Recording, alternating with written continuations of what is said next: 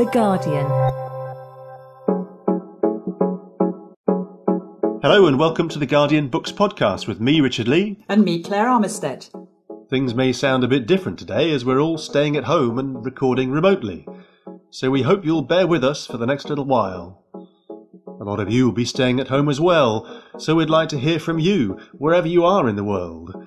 How is lockdown changing your reading life? What books do you turn to when you're cooped up indoors? If you have any tips for us, email us at books.podcast at theguardian.com and help us build up a truly global picture. On this week's show, we meet the epidemiologist Adam Kucharski, who gave us the lowdown on how things spread, from memes to misinformation, from financial meltdown to, well, the novel coronavirus. And we'll also be hearing about some of your lockdown reading and discussing the International Booker Shortlist. Adam Kucharski is an associate professor at the London School of Hygiene and Tropical Medicine, where he works on the mathematical analysis of infectious diseases. His latest book, the Rules of Contagion, explores the science of infection and the principles that underlie transmission, whether in biology, finance, or in the world of information. It was written before COVID-19 had been identified and published earlier this year when the total number of confirmed cases in the UK was only nine. So when Claire spoke to him down the line, she began by asking how it feels when the world catches up with your book. I submitted the first draft um, in uh, about a kind of year earlier, but then I was obviously making a few tweaks, and the, the final thing I, was, I, think was signed off in November, so a couple of months before coronavirus emerged. So it's called Contagion: Why Things Spread and Why They Stop.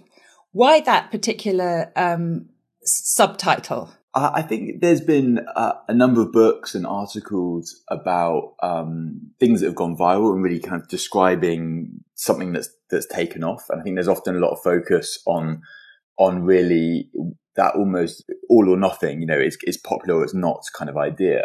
Um, and uh, what I really wanted to do was look more at the, the shape of an outbreak. Why, why do these things spread quickly or slowly or why do they peak? You know, and why obviously do these things decline? I think whether we're talking about something in the field of disease or we're talking about something like violence or financial crisis, I think that decline phase, as we're, we're hearing a lot about now, is often just as important as the growth. And this is um, the important thing about this book is it it is not about this particular epidemic only. It is also it makes links across a huge range of social phenomena and and finds ex- great commonalities. For example, between um, the fi- financial crisis and health crisis, this familiar graph um, of the two peaks, which you see in both instances.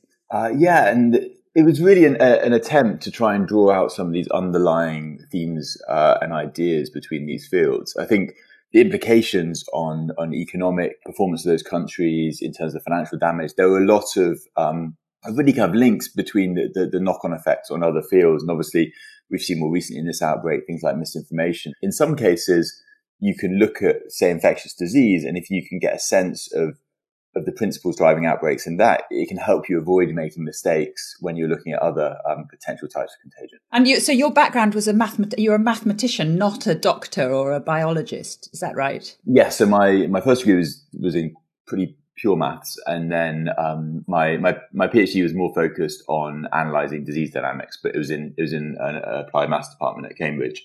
But increasingly, I moved more towards uh, the, the data and outbreak analysis side. So um, during postdoc and then subsequent fellowships, working a lot more on on things like flu, on things like social behaviour, um, and increasingly now we're, we're setting up um, studies to actually go out and collect data. We well, there's been some interruptions obviously with the current situation, but going out, for example, and collecting large numbers of blood samples to understand dynamics. We're hearing a lot at the moment about antibody tests, um, but that's actually a lot of the work we do uh, routinely over the last few years is actually go out and look at in population surveys, how many people are infected? What does that tell us about the dynamics of, of everything from flu to dengue? At the absolutely the heart of this book is the is the idea that all contagions are social, basically social, and that was something that goes all the way back to the very beginning, at the first when the the word was first used. The word epidemic was first used by the Greeks, doesn't it? Um, it does, and I think the um, there's been this a, a bit of a transition that that early on it, it, was this this more kind of human social aspect perhaps realized, and then it became more narrowly defined medically. Um, and even even in my field, uh, you know, I know some people who would uh, be unhappy that we would use contagion to define anything other than uh, an infectious disease. But actually, if you look back throughout history, and even you look back some of the kind of early pioneers in in the study of infectious diseases, I think a lot of them always had their eye on on something a bit broader. This realization that actually the principles that they were coming up with uh, didn't just have to to apply to pathogens. That actually that there, there are a lot of these um, these types of phenomena where these social links we have between people don't just drive infectious diseases, they drive beliefs and behaviors and a whole range of other things. So they can drive violence or they can drive obesity or even smoking, for example. And they, and, and these are all things that have been dealt with by um, applying statistical models. Exactly. And there's, there's a whole range of, um, of behaviors that people have tried to, to study. And it's, it's actually the, the, the field of, of research in that is, is fascinating in part because these things are, are so tough to analyze. If you think about it, if you, you know, if you wanted to do a study of how people click on things online, it's very easy just to, to change your advert, for example, and see which one people click on. You can kind of run that experiment. But if you think of something like smoking or obesity, you can't get people to, to have that characteristic to see how it would spread. So, so I mean, logistically, ethically, there's many reasons you wouldn't do that. Um, and that makes it very hard to untangle how those behaviors might be spreading within a population. So there's a lot of really interesting research into trying to, to unpick this. Let's just go back a little bit into the history of it. And, and one of the heroes of this book is, is um, a doctor called Ronald Ross. Um, who a 19th century British doctor who studied malaria. Um, he was, and he uh, it, it, was in the, the, the 1880s that he was a, junior doctor. He's based in Bangalore, and over the next decade or so, he was um, obviously exposed to a lot of people who, who have malaria and became very interested in the biology of it.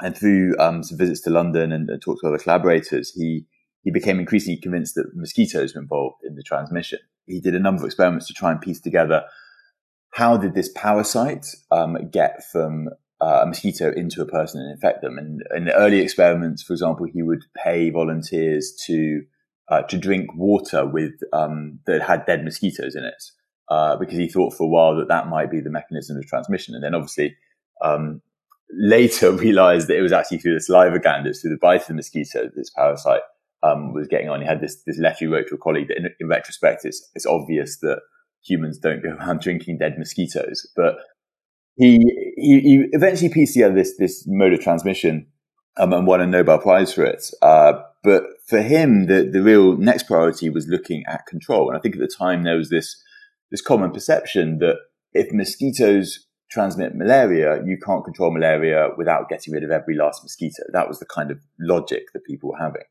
And Ronald Ross put together these, uh, they're, well, mathematical models, but really just a, a simple set of, of logical steps that he thought, well, if you have a malaria case, um, they have to be bitten by a mosquito and then that mosquito has to survive long enough to become infectious and then go and bite someone else. And he realized that if you look at the densities of mosquito populations and think about this, this transmission process, once the density gets low enough, it's actually more likely that a malaria case will recover than be bitten and, and that mosquito go on to bite someone else. So you didn't have to get rid of every last mosquito. You could just reduce them enough and stop transmission. And this would would become a fundamental idea in our control of disease. This idea that once you break enough links in the transmission chain, you can control a disease even if there's still some susceptible people out there. And we now call this idea um, herd immunity with regards to vaccination, that we can't vaccinate newborns and other risk groups but we can still stop transmission if enough people um, have been vaccinated.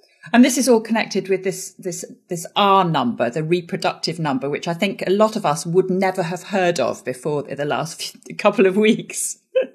Exactly, it's got it's got a lot of attention, but it's um, I think rightly so. It's been it's been a very fundamental value um, really over the last 20, 30 years. So the the idea emerged um, in, its its kind of very initial stages with Ronald Ross and others that you could you didn't have to completely remove all the susceptible people, completely remove all the mosquitoes. You could get a decline in transmission. And we now put this, this number on things, this reproduction number, which basically says each person who's infectious, on average, how many others do they give the infection to?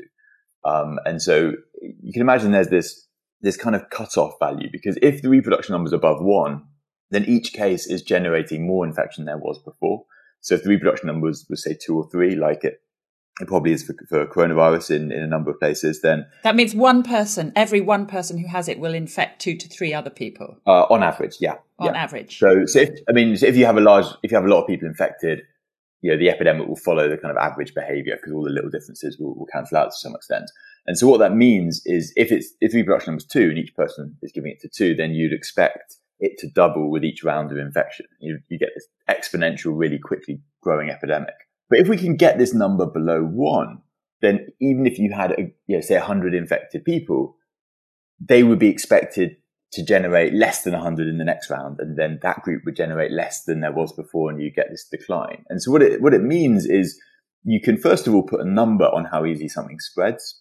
We can say, you know, compared to measles or SARS or flu, how do these different things uh, compare in, in how we, uh, how they transmit? But you can also get an idea of how much effort is required to control it. Because if on average each person is giving it to two other people and we want to get that number below one, then that says, well, we need to cut transmission in about half before we're going to see a decline in the epidemic. And that, but there, there is some areas of doubt around this, aren't there? One of the, the um, anecdotes you, you tell, which I, I found very interesting, was the John Snow cholera epidemic in Soho in, in, in the mid 19th century, um, where, where it was, this cholera epidemic was traced back to a single pump. And you, and there, and in fact, you, you, you make the point that the, the word, the term re- removing the pump handle has, has gone into the language, but there is some question about whether the epidemic was, was burning itself out anyway before the pump handle was, was removed. Yes, I think that that story about John Snow. So this was in in 1854, the cholera outbreak in, in Soho. I think it illustrates a couple of quite important points in, in infectious disease. So first was at the time the idea that the cholera was spread by bad air. It was this miasma theory. Um, and Snow with some really remarkable detective work, bearing in mind at the time no one had this concept of germs and bacteria. Um, he managed to, to piece together that based on where the cases were occurring and there's a woman in Hampstead who got infected because she got her water brought up from Soho. And it, that bit of detective work showed that it was, it must be in the water source, that it was somehow transmitting through the water. Um, so it was a remarkable the, the discovery. But then there's this story, um, which, which, did happen that he went to the Board of Governors in Soho and, and suggested it was the pump. They weren't really convinced, but they allowed him to, to remove the handle of the pump, um, after all. And, and the anecdote goes that that, that brought the epidemic under control. But if you actually look at the data, um, the outbreak had peaked well before um, he removed the handle. So if you if you look at the curve, it's it's well into the decline phase. So it was it was a brilliant bit of science and really important for public health. But that specific intervention probably didn't stop the outbreak, and I think we see that in a number of other areas of infectious disease research that sometimes it, it's tempting to make this link between an action and an effect, but actually we really need to evaluate was that actually the reason this thing declined? But there's inevitably an area of uncertainty there, isn't there? Um, and another epidemiologist you quote is Alice Stewart, who made the connection between X-ray and leukemia. And she said that you have to make the best guess you can and act on it. She got a huge amount of pushback from a, a lot of industries.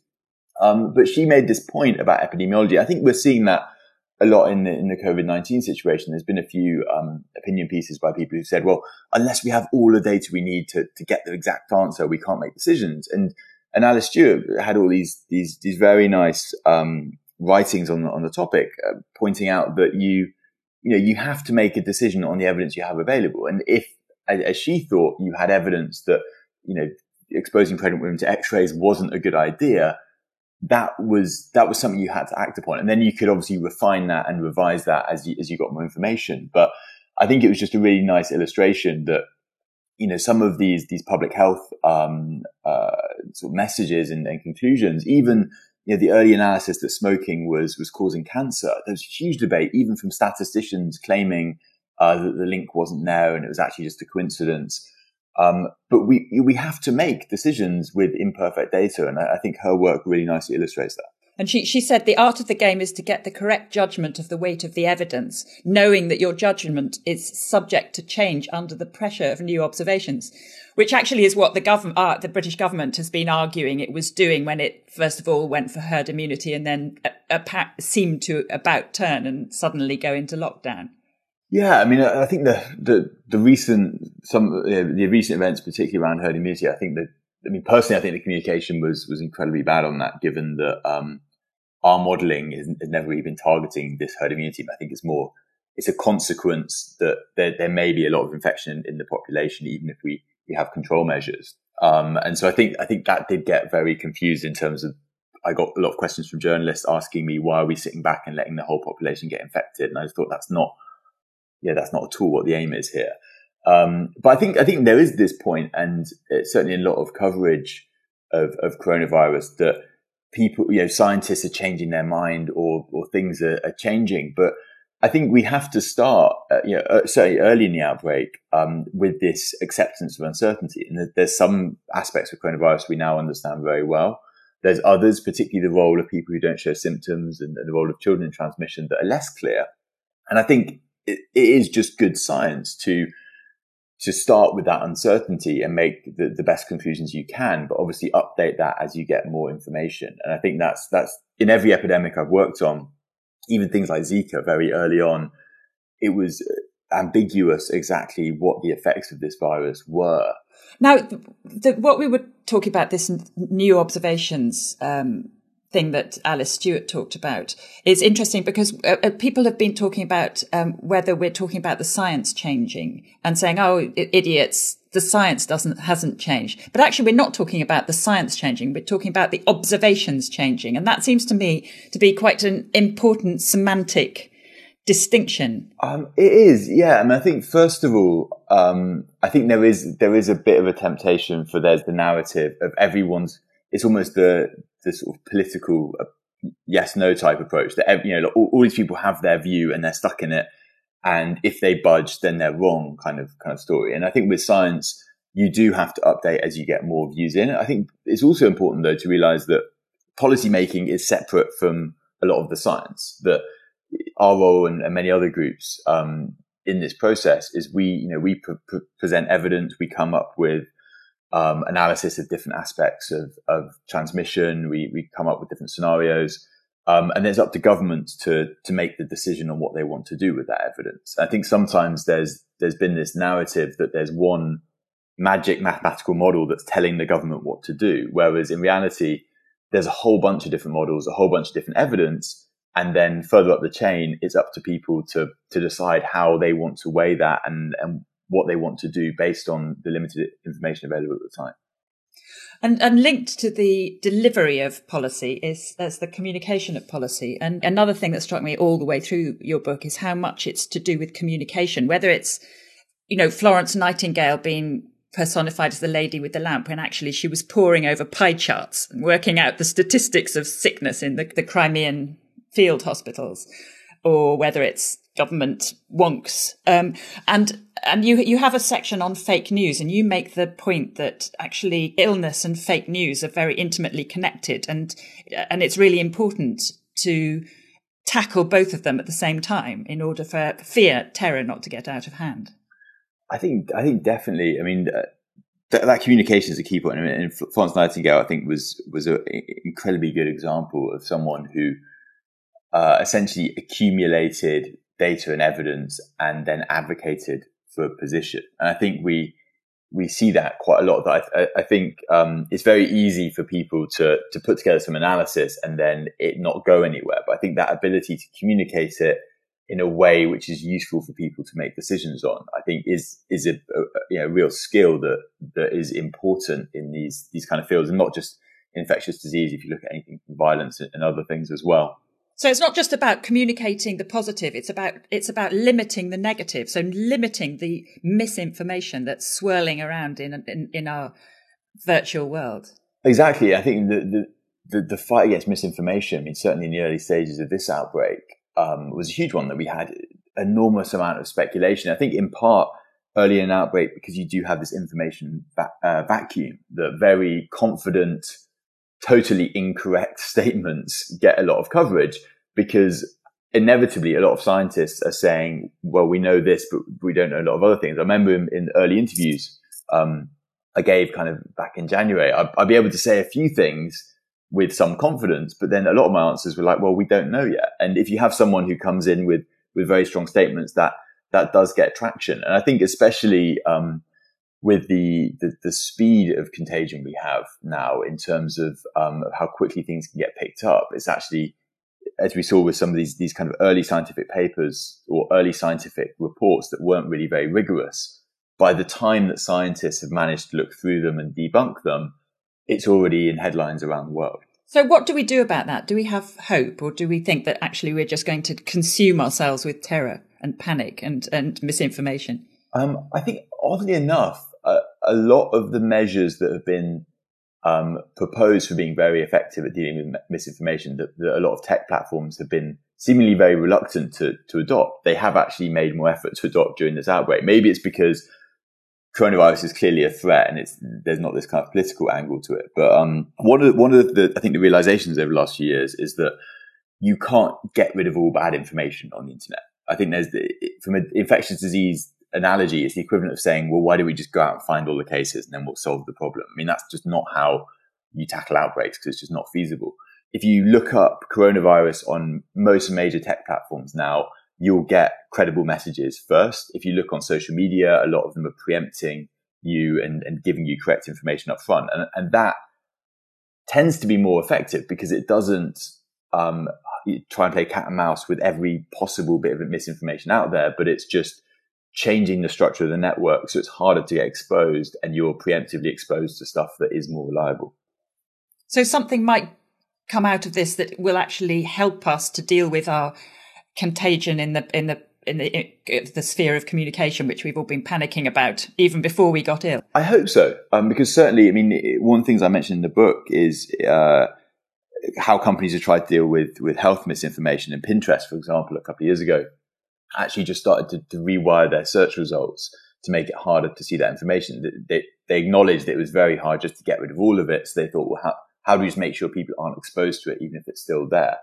But of course, it, it's one thing writing articles and, and me writing a book passage about what may or may not work, but actually having a real life, large scale case study of, of how this thing was implemented, I think is going to be really useful for understanding in future how we can prevent people latching onto misinformation at scale. So personally, just a very final question. You, you, the, the fact that your book has come out right now means that you have been sort of catapulted into, onto the public stage to some extent as an expert in this field. How's that for you? Uh, it, it, has been, I think, good to have the opportunity to be able to correct a lot of the, um, misinterpretations and, and misinformation that's out there. And obviously, if you do have more of a platform, um, it is useful to do that. I don't think it's just been a situation where loud, misguided people are, are dominating the conversation. That actually we have seen um, a large number of epidemiologists and, and, people who've been working on these questions for, for a long time being able to contribute as well.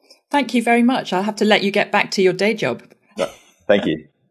That was Adam Kucharski, the Rules of Contagion is published on Profile's Wellcome Collection list in the UK and is due from Basic Books in the US later this year. After the break, we'll be hearing what some of you have been reading during the outbreak and casting an eye over the International Booker shortlist. Welcome back to the Guardian Books podcast. As people all over the world shut themselves off in their homes, literature is one way of throwing open the door. We love hearing about the books you're turning to at this time, so many thanks to everyone who's been in touch so far. People like Eleanor, who says that even her reading is keeping away from the virus. I'm trying my best to maintain a semblance of normality, if only in the books I read. However, I'm definitely avoiding plague related reading, not putting myself under pressure to tackle hugely long novels, although I do have Ducks, Newburyport on my shelf. I've been looking forward to that one for a while and finding short stories, non-fiction and translated fiction even more appealing than usual. Perhaps they give me the feeling of being able to enter a different, more normal world with comparative ease. Philip is in France and adopting a pick and mix approach. I've had Pepys's Diary, the full set, on my shelves for many years, and Ulysses since I was a teenager 60 years ago. I've been too fearful that I'll never be able to read either of them, but still wanting to, so I started to read both works at the same time as Hilary Mantel's Wolf Hall. I read a few pages of each almost every day. The piecemeal approach has got me used to the language and style of each, and their worlds are now familiar, easily picked up, frequented. John Gibbons, on the other hand, is reading some classics. I'm rereading old books I have, currently Iain Banks. I'm surprised by how much I've actually forgotten. I sell a few antique books for a book collector friend on AbeBooks. The business there's pretty much stopped. I'll have to shut the shop quite soon. Good luck to you, John. And Eleanor, you might be particularly interested in our next topic, which is the shortlist for the 2020 International Booker Prize.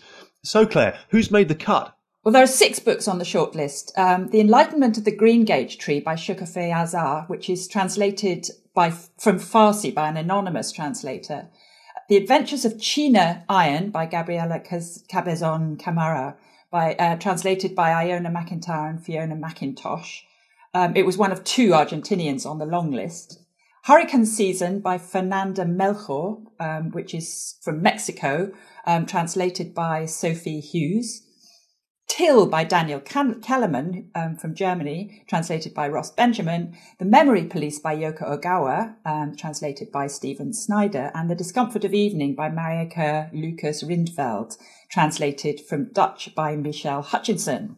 So, uh, no room for Michel Houellebecq or Samanta Schweblin either. What do you make of the selection? Yeah, it's an interesting one, isn't it? You made the point, Richard, that it's it's a bit backward looking, perhaps. Um, but actually, I would say I would interrogate the idea of backward looking. So, for example, you have um, the Adventures of China Iron, um, and a very handy, um, although it's it, it reads as China Iron, a very handy publisher's note points out that it's China um, designation for female from the Quechua um, language, um, and it's a revisionist, feminist, LBGT, post-colonial romp taking on Argentina's gaucho culture, as seen from the back of a or the front actually, of an ox-drawn wagon driven across the pampas by the colourful Mrs. China, uh, Mrs. China Iron.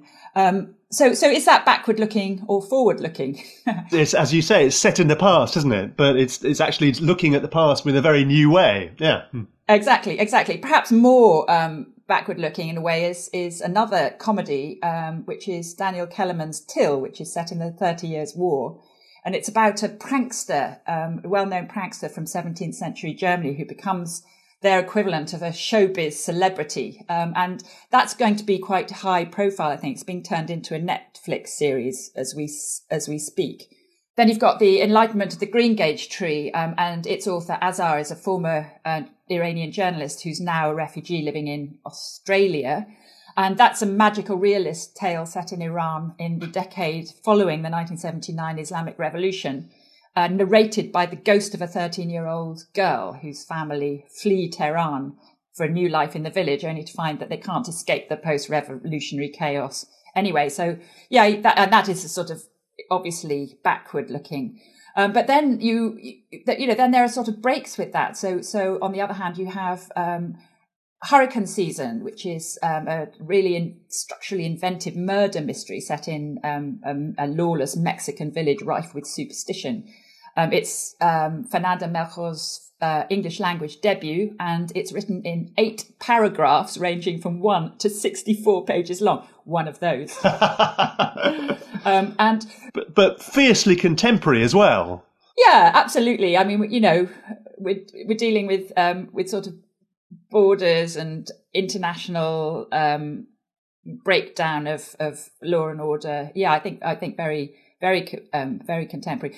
The the the the, the senior um, presence on this list is um, Yoko Ogawa, whose Memory Police was actually first published in Japan in 1994. Now I have a bit of an issue with this. 1994 seems a very long time ago, and and to be for for this for a novel that was published then to then go on in 2020 to win a prize seems a bit odd to me. But that's you know that's bad luck for Yoko Ogawa in a way, who who should have been recognised before now, and that is a um, actually it, it, this that will uh, very much appeal to readers of Colson Whitehead and Mohsin Hamid because like Un- Underground Railroad and Exit West, it it you, it takes a metaphor a metaphor and makes it into an imaginative truth in this case, it's a, an island where um, memory is not allowed, a, a, surveillance state, if you like. And no fault of Ogawa's that it's, that it's taken more than 20 years for it, the book to be translated. No, no, I know.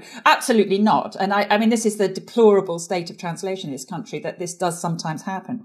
But I personally, I think it is a bit of an issue that a, that a book that is so old and is not therefore representative necessarily of, of the writer's more recent work should win a big prize.